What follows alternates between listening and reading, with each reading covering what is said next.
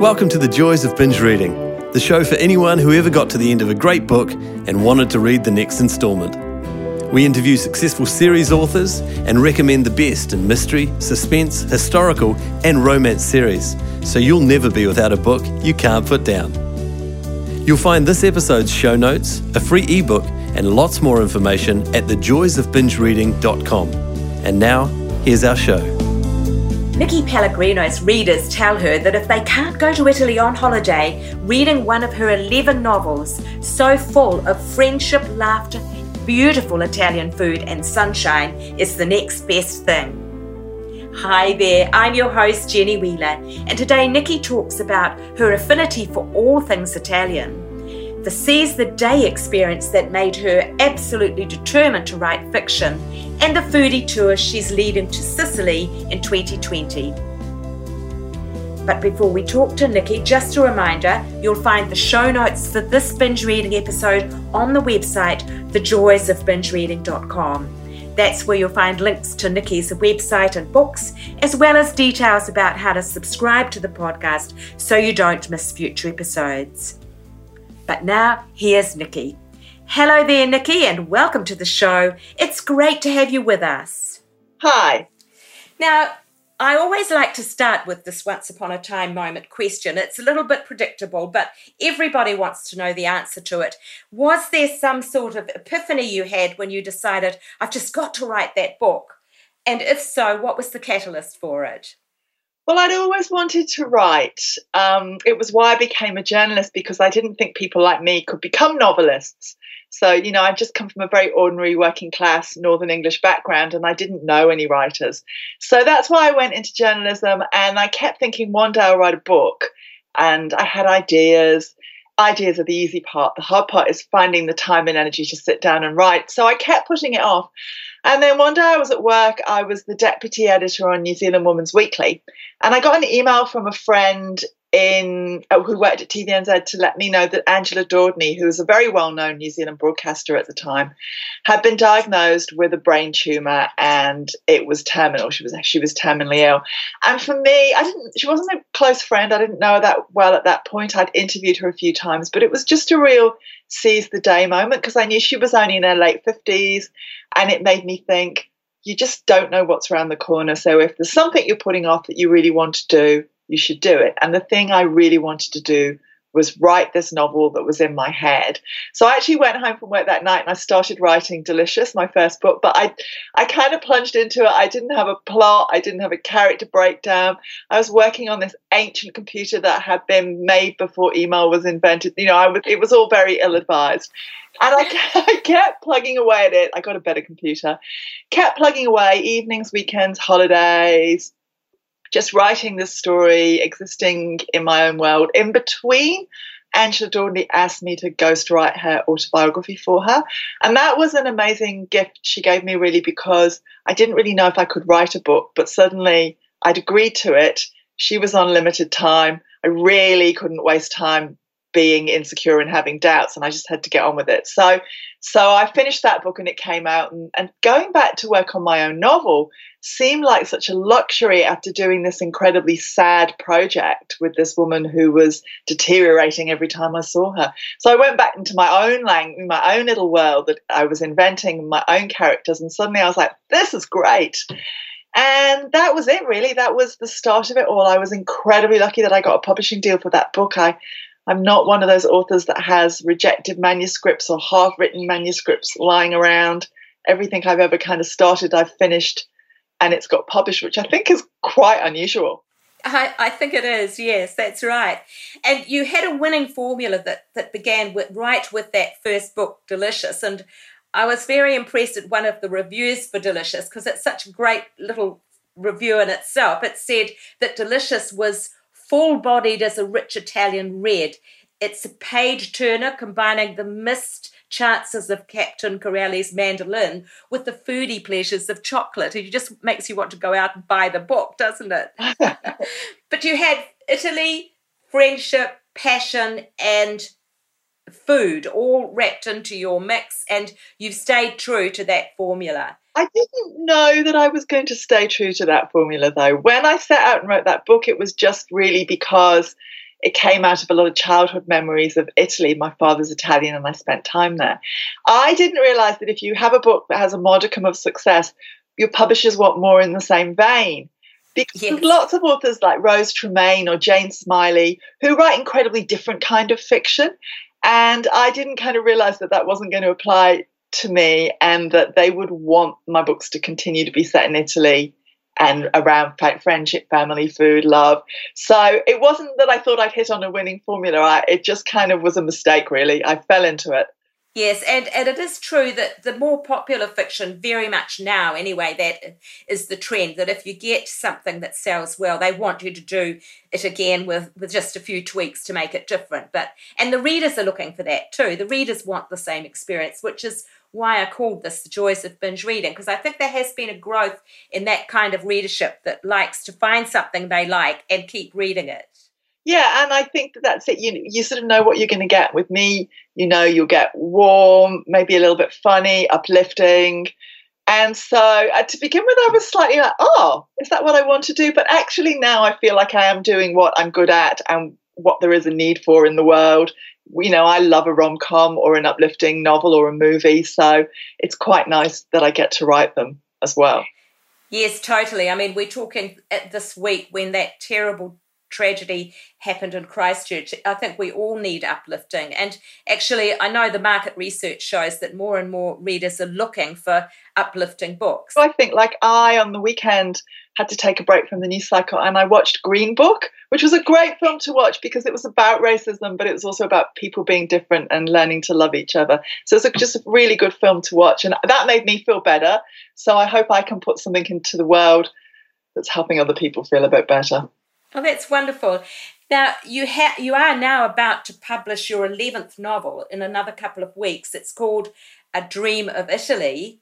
Your tenth, A Year at the Hotel Gondola, was top of the local bestseller lists for thirteen weeks, which is quite a wonderful um, little record to have. And I'm confident that A Dream of Italy may follow in its footsteps because it's got exactly the same kinds of things that would attract readers do you feel now that you have reached some sort of mountaintop? No, I don't feel at all successful. It's funny, isn't it? I feel like, um, you know, I would like to be more successful internationally. I would like to write different things. I would love to write a movie script or a TV script or different forms of fiction. So I feel like I've got so much to achieve. I can see that I've achieved some things that I've set out to do, but I'm certainly not here sitting on my laurels thinking, go me, haven't I done well? And I look at, you know, um, Anthony McCarten, the New Zealand novelist who also wrote the Theory of Everything screenplay, and he's incredibly,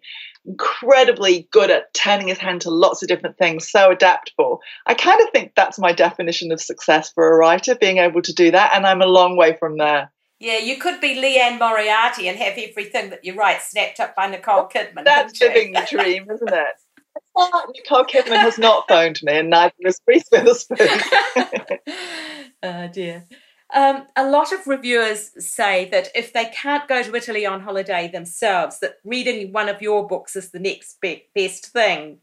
And I wondered if you had a typical reader in mind when you wrote. Not really. I think when I started writing, what I wanted to do was create the sort of books that I probably like to read most myself, which are books that take a bit of an escape from your everyday life, take you to a place, make you feel as if you're there. The, the characters are people that you know. So that was what I was trying to do, and I've continued to try to do. Um, I often get men say to me, I really liked your book. I know I'm not supposed to, and it's not for me. And I'm like, well, why isn't it for you? I because surely you're interested in human relationships and food and travel and family and all those things too. So I think we tend to get a bit rigid about that sort of stuff. Um, and also, I really love it when I'm doing an event and a mother and a daughter will say that they shared my book, you know, one pass it on to the other. Um, and so to, to know that it's appealing to different generations. Because the Year at Hotel Gondola was very much a novel about being middle aged. So I was quite surprised when I met younger women who'd read it. I, I was worried that it wouldn't appeal to a younger age group. The main character is in her 50s or just turned 50. Um, so, yeah, so I don't have one person in mind really. I just feel that I write books hopefully with quite wide appeal And um, I mean, certainly if you're looking for a murder or something gruesome, you're going to come away sadly disappointed. Yes, in the Hotel Gondola, although we've been talking about fun and food and passion and friendship, but you did have a slightly more, um, you know, serious under undertone there, uh, talking about women's aging and whether it's normal to just accept that life is going to get less interesting as you grow older. And your your central character, Kat Blake, Black, wants to make sure that her life remains at least as interesting, if not more interesting, as she grows older. I wondered if you could just talk a little about the success of that book because it sounds as if it did ring bells with a lot of people. Well, it kind of came out of a lot of stuff that was going on my in my head at the time around turning 50. And I had read a couple of books that dealt with the whole sweep of the main character's life. And the beginning of their life, their youth was all about hope and dreams and excitement and adventure. And the end of their life was always about regret. And I started to feel like, well, is that how it has to be? And, you know, does one end up in older age being a bit envious of the person one used to be? Or is it possible to keep having adventures, maybe different sorts of adventures, and keep having hopes and dreams and not, you know, be kind of wallowing in regret. And I think Kat Black of A Year at Hotel Gondola was was kind of me exploring that within a novel because she's so determined to continue having adventures. She's horrified at the idea she's going to slow down. She kind of goes a bit crazy and takes on a bit of a rash adventure in reaction, heads off to Italy to be with this man she hardly knows. Um, and, and maybe did strike a chord with women because I mean, even younger women, you know, you're going to age at some point, and there has been traditionally this idea that you're just meant to shuffle off into invisibility post menopause, and you know, not not demand any attention and not expect to be relevant. And maybe we're starting to kick against that. I hope so because um, I feel that you know we've got something to offer at any age, really, haven't we? And also, we can continue having adventures. They might not be, I mean, my knees are a bit jippy. I don't think my adventures are going to involve skiing down mountain tops. but I'd like to think I continue I can continue to have them. So maybe that struck a chord with readers a little bit. Although I think so I mean my mother, who is 82, when I told her I was making the main character 50, she went, Oh no, Make her 49. 50, 50 is too old. I'm like, Mum, you're 82. How can you, how can you think 50 is too old? So I wonder if, if some people might have been a bit put off by that older character. I don't know. No one said that to me, only my mother. No, well, it sounds from your sounds as if not too many people were. Um, you've got that real affinity for Italy because your dad, as you've mentioned, was Italian and you spent many childhood holidays there. But I noticed that in a listener article that you did a, a while back, that you said that as a kid you quite often found those holidays boring. So I wondered when the Italian magic kicked in for you. Well, my dad comes from a place in Campania, so it's near Naples and it's not very pretty. It's not the beautiful side of Italy. And that's where we spent our holidays as kids. We used to drive there from the north of England, sometimes crashing into things along the way because my father is a typical Italian driver. And we'd stay with family, we'd sleep on their floors or on little trestle beds. You know, it wasn't the glamour of Italy at all. And Neapolitans speak a dialect, so um, my Italian isn't very good, but my Neapolitan is pretty much non-existent. So it was it was difficult to communicate with all my cousins and aunts, and there was just a lot of sitting around. Um, yeah. My brother Vincenzo, he's an actor now, so he's much more outgoing than me, and he would he didn't really need a language to communicate with people, whereas I was a bit timid, and I think I just sat back and observed, which is probably quite a good thing for a writer. You know, I watch stuff. Um, and then it was later on, really, once I hit my 20s and I started, I went to Venice and Florence and Siena and all these other places. I spent time in Rome and I got to see more of Italy than just this not particularly nice southern Italian town where my father, my father's family are. And that's when I started to really fall in love with the country. And I think I was always a bit in love with, you know, there's such I mean, they can be a bit crazy, the Neapolitans. There's a lot of shouting and yelling, but there's also a lot of loving and amazing food, and family is so important, and people are constantly coming together. And I have an aunt, she's still around, Peppina. It, do, it wouldn't matter if five people or 50 people turned up at her house, she would somehow feed them all. Still, in her 70s, she would you know, race around. In fact, she's just she's recently opened a restaurant in her home. Now she's feeding all her neighbours as well. They're just eccentric, unusual, colourful, lively people. And I think I always knew that as a kid. But as I got older, I began to maybe appreciate a bit more how special that is, that what an interesting race they are. And there's infuriating things about them as well. You know, there's a lot more corruption there. Italians are very resistant to change. Italians are always right about everything. but they're also a lot of fun. Yeah. Look, I have sometimes asked people where they take their readers if they were organising some sort of magical mystery tour around their books.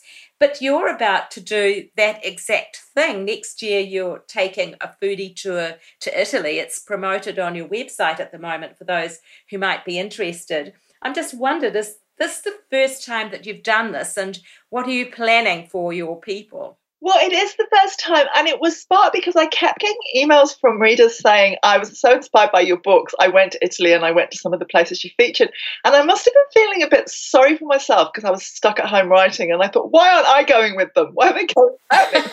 and then I thought, oh, actually, I could do a tour. And um, Peta Mathias is a friend of mine, and she is very successful. She runs tours all over the place.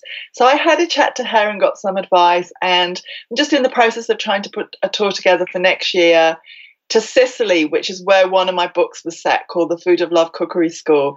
Because for that book, I actually went on a food holiday, and it was um, at a at a cooking school called Love Sicily. And the woman that runs it, Katia Amore, is still doing it. She still gets people who've read the book going on it. So I thought, wouldn't it be great to work in with her a little bit?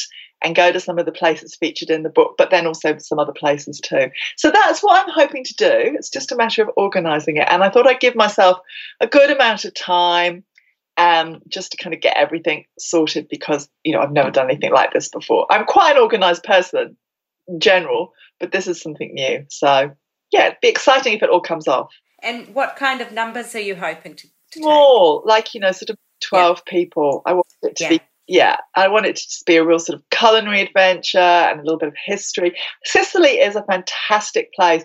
They do the best desserts in Sicily. That's where they do the cannoli, which are the little crisp pastries stuffed with ricotta and pistachio.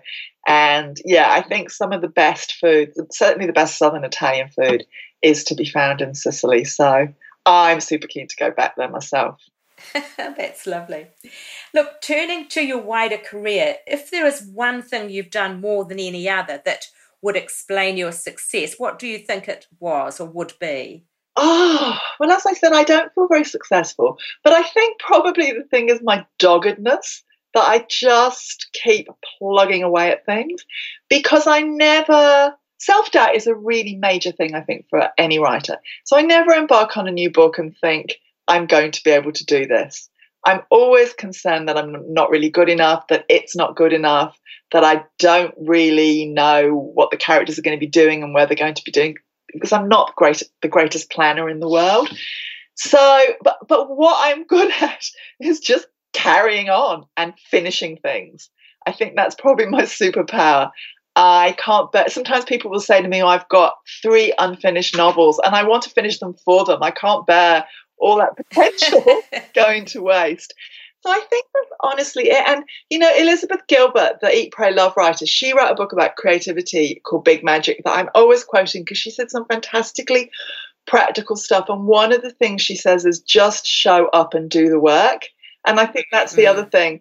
Ideas are the easy bit. Sitting down on your own, going into your head and trying to produce the story day after day and getting through the bits where you become stuck because you're always going to become stuck somewhere. And I don't call that writer's block. I don't think it is. I just think it's just a little kind of creativity hiccup. And yeah you just have to keep going and get through it. It's like having a relationship. Sometimes it goes well, sometimes it doesn't go so well. But if you stick, you know, if you stick with it, yeah, usually yeah. it's okay. Yeah. So yeah, that's probably all really. I don't think. I think there's a lot of brilliant writers out there. there's a, a lot of great storytellers. There's lots of great books. You know, I don't think that I am special in any way, except that I'm so determined that I'm going to get it done. That often makes it quite hard for me to start a project though, because once I start, I know I've got to do it. So I, I am a procrastinator. I'll be all like, next month I'm going to get into writing this book. so generally you, you do one a year. You have been doing one a year. Is that? Yeah, A Dream of Italy took me a year. Um, Gondola took a bit longer, and I think that's just because it was so much about the thoughts in my head and and I yes. needed to process that. Where a dream, whereas a dream of Italy is really other people's stories. None of the people in the book are even remotely me. There's a, you know a gay couple, a millennial couple, and there is a, an older middle-aged lady, but she's had a divorce, and I'm divorced.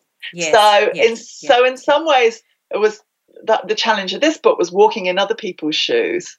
Um, didn't take quite so much thinking. Yeah you're still working as a journalist, and your career in journalism has had the distinction of you were editor of the New Zealand Woman's Weekly in the end. You mentioned when you started your fiction, you were deputy editor, and that's quite a big deal in New Zealand. The Woman's Weekly is, has been a foremost women's magazine here um, over the years. What made you decide to ditch that really top job in journalism to write full time? My husband said he'd divorce me if I didn't basically, he basically, because uh, I was so stressed trying to edit the Woman's Weekly and write my second novel, and I had a contract for the second novel and a deadline, and I was just a nightmare to live with. And he said, You have to choose one or the other. So I just thought, well, okay, I I know I've had this career in journalism. I really want to explore writing. So I started to freelance. It was really hard though. I mean, it's a hard thing to give up a good job and a salary and you know all those kinds of things. Mm. But I could see that I had this opportunity, and I kind of thought, well, somebody will probably give me a job in journalism if it all turns to custard. So I'm going to give it a go. And I haven't regretted it. I do do a lot of freelancing for lots of different titles, you know, lots of magazines.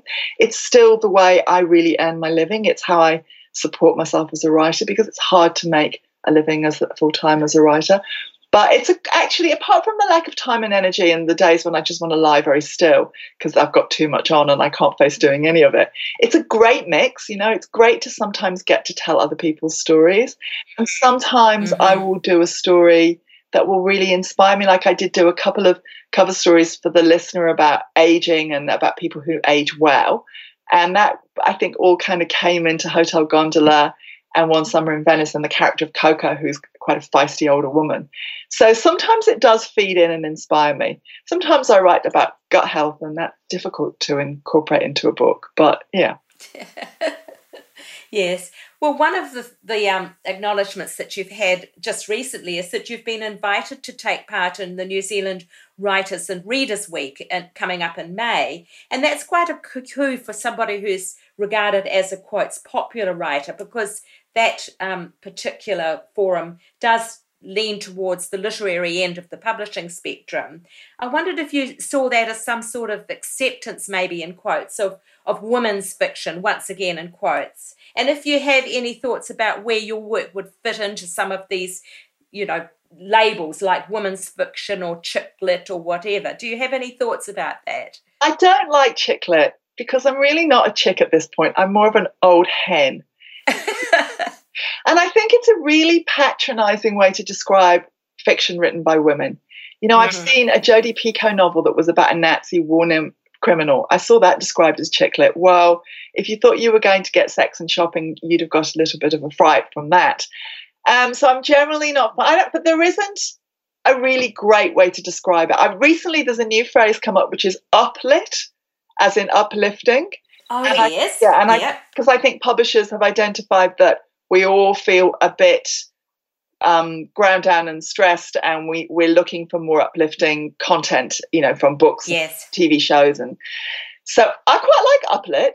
Um, I do. I feel like I have done the right Auckland Writers Festival a couple of times before, actually. Oh, have you? Yes, I just sorry, I didn't realise that. Yeah, you're right. It is on you. I mean, this year seems an especially literary and intellectual lineup, and I do feel a little bit like, oh, and there's me um, with my rom com. Oh well. So yeah, I don't know. I, I I think I don't know that we need to be accepted writers of popular fiction need to be accepted by the, the literary world. We're accepted by the hundreds of thousands of people that write like reading popular fiction. But I yes. think there maybe needs to be an, accept, an acceptance that writing a book that is easy to read is difficult. You know, a book that's unputdownable and flowy and say someone like Marion Keyes who gets described as chick lit her books are brilliantly constructed brilliantly written her characters are great she is very very good at it that is not an easy thing to write and if I were to sit down and try and write a Marion Keyes book it would go quite badly wrong I think so I think maybe there needs to be more acceptance from the literary world that what we're doing isn't in some way inferior, it's just different.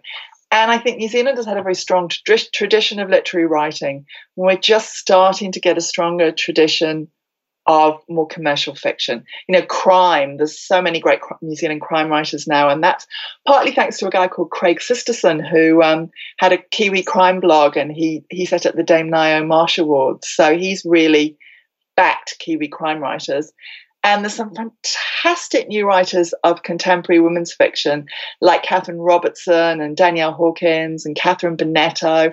I know I just read a new, um, new one called Not Bad People by a writer called Brandy Scott. And just loads. Nikki Crutchley, who writes crime. So I feel like this, I feel quite excited. I feel like that all these great new writers are coming through. And I just hope people discover them because I think there, there has been a tradition in New Zealand of people picking up novels by international writers before they do Kiwi ones. And there's such great stories being written by Kiwi writers just right at the moment that um, it will be a shame to miss out on them. So, yeah, yeah so all of yeah. those names that I said, I encourage people to go and seek out their books because they're really great. Look, that's lovely, and it moves us quite nicely onto the last section of the show, which is talking about your own reading habits. And in the context of this idea of binge reading, I wonder if you were a binge reader at any stage of your life. You might not have much time for it now, but what kinds of things do you like to binge read or have read in the past?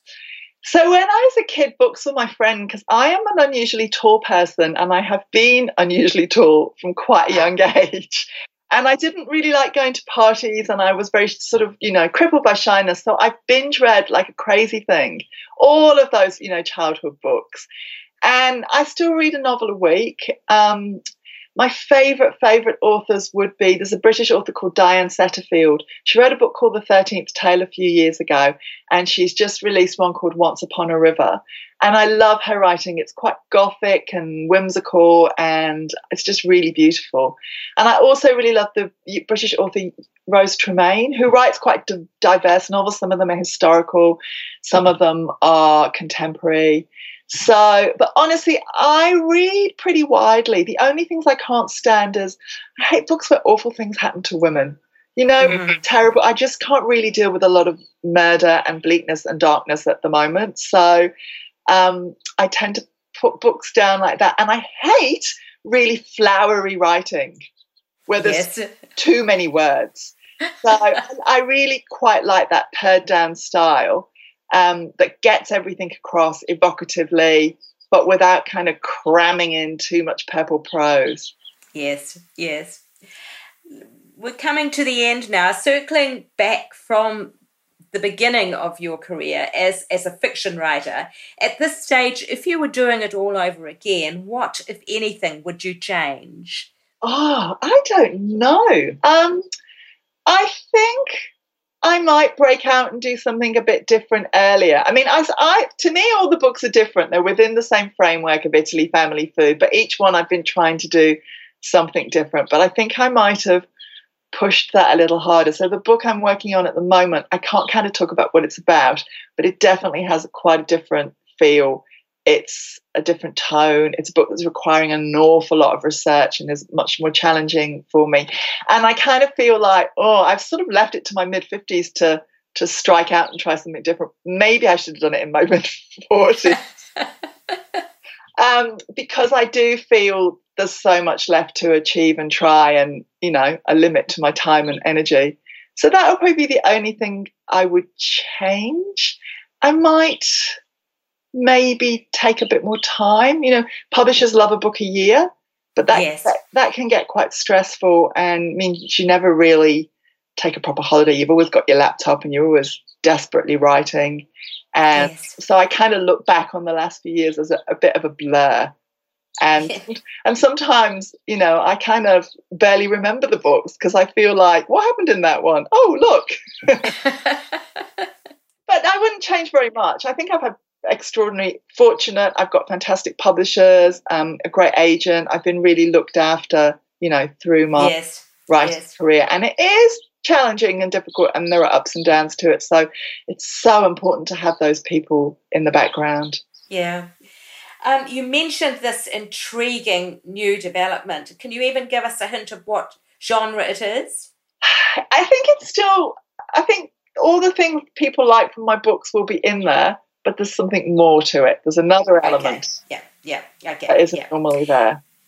And are you still continuing with the others alongside it? So tell me for your next 12 months what what is your main focus going to be oh well i've got to finish this book i'm working on um, then i would like to i do feel this urge to be, write rom-coms at the moment I, I would like to write something really funny i don't know how funny i am that would be that would be the problem and also a dream of italy potentially there could be a sequel to that um, I haven't decided. I've never done a proper sequel before, but sometimes I will set novels in the same location or I will have the same characters coming in and out. So it doesn't really matter if you've read or if you remember the previous book, but you might recognize people.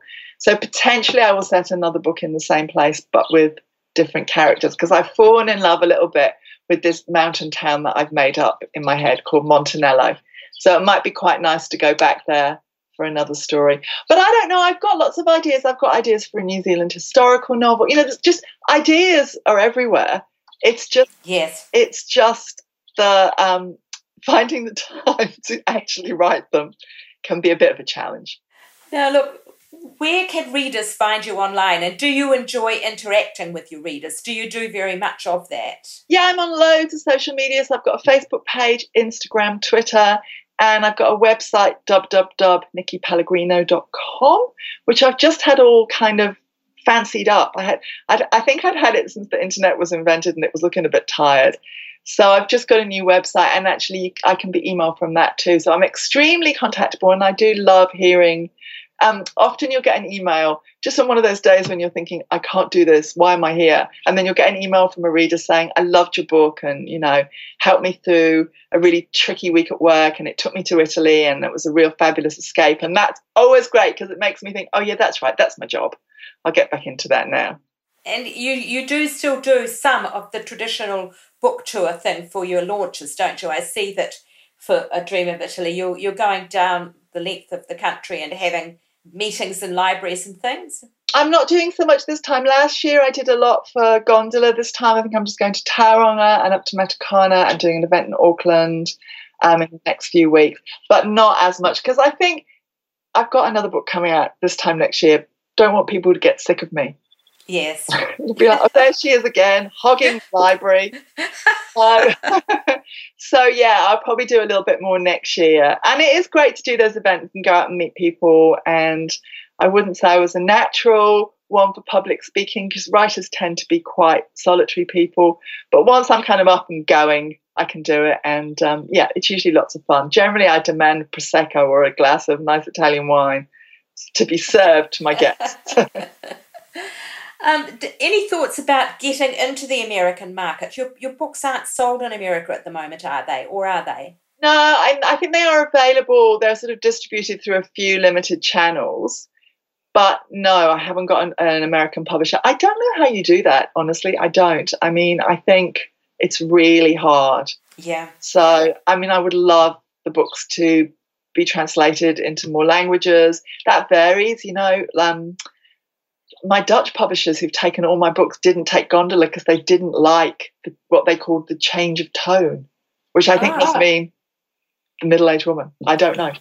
So, um, and I just don't know. I, I've, I've tried a couple of avenues and it's never happened. And I suppose in the end, you kind of have to put your energy into writing the book and trust other people are going to get on with the selling it. That's the point of having a you know, a publishing Yeah. skill rather than Yeah. self-publishing and being the one that does all the work. So, and I'd love a movie. I, I, someday I might attempt to write a movie script of one of my own books because it seems like my best chance of getting a movie made.